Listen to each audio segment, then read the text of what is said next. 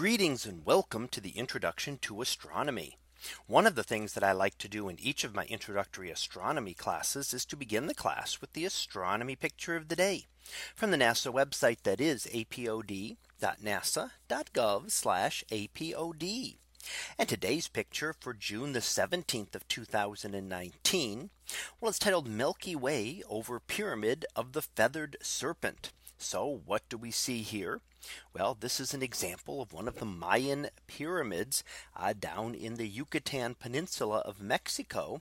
And they are uh, set up as actually astronomical observatories and align with certain objects.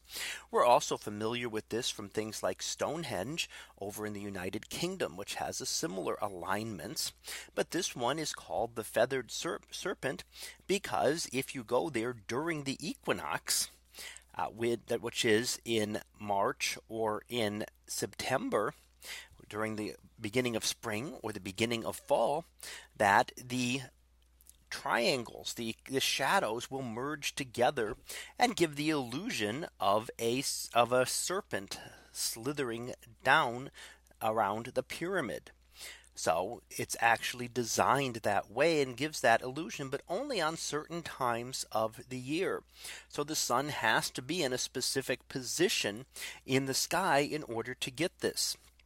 Now we see this with other uh, temples and other monuments where only on the first day of summer or the first day of winter will a specific alignment occur. And those were very specific days that were needed uh, to be able to follow the calendar back in ancient times. Now we can also see, of course, our Milky Way galaxy here stretching out above it and some other objects. And in fact, three rather bright objects. You can see Jupiter there almost directly above the pyramid. Over to the left is Saturn, the brighter a brighter object to the left hand side of the Milky Way. And to the right hand side of the Milky Way is the bright star Antares. Antares is a large supergiant star that would fill our entire inner solar system where it put where the sun is. And of course, the two other objects are those within our solar system and just happen to be projected against the much more distant stars that we see here. So we get a number of astronomical things within this image, including the objects that we see in the sky, but also the pyramid in the foreground, which has not only the alignment of giving the serpent, but also other astronomical alignments that are associated with this. And in fact, many of the Mayan alignments are not just with the sun or the moon, but actually with the planet Venus, the third brightest object in the sky after the sun and the moon. And that some of the areas will actually line up with specific risings or settings of Venus at particular times of the year.